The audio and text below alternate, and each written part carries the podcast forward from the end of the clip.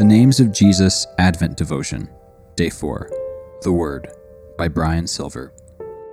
In the beginning was the Word, and the Word was with God, and the Word was God. John 1 1. What comes to mind when you hear the word beginning?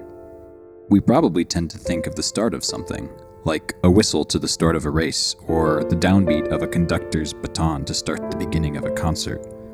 However, this word we see here in this verse is so much more than the start of something. It literally means first cause or at first. In other words, in this usage of beginning, John is telling his readers that Jesus was the first uncaused cause.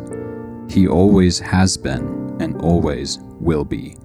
He is the Word of God that spoke everything into being. I think this reading of the Word helps us put the Advent season into perspective.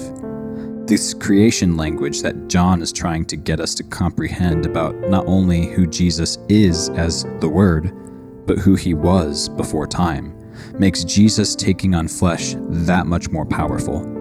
Jesus didn't have a beginning, he made the beginning with his Word. Yet, he knew from the beginning that he would take on flesh to die for his image bearers his creation, those who have a beginning. We tend to think of birth as a beginning of new life. And this is true for Christ, but only in that he began to be human when he was born.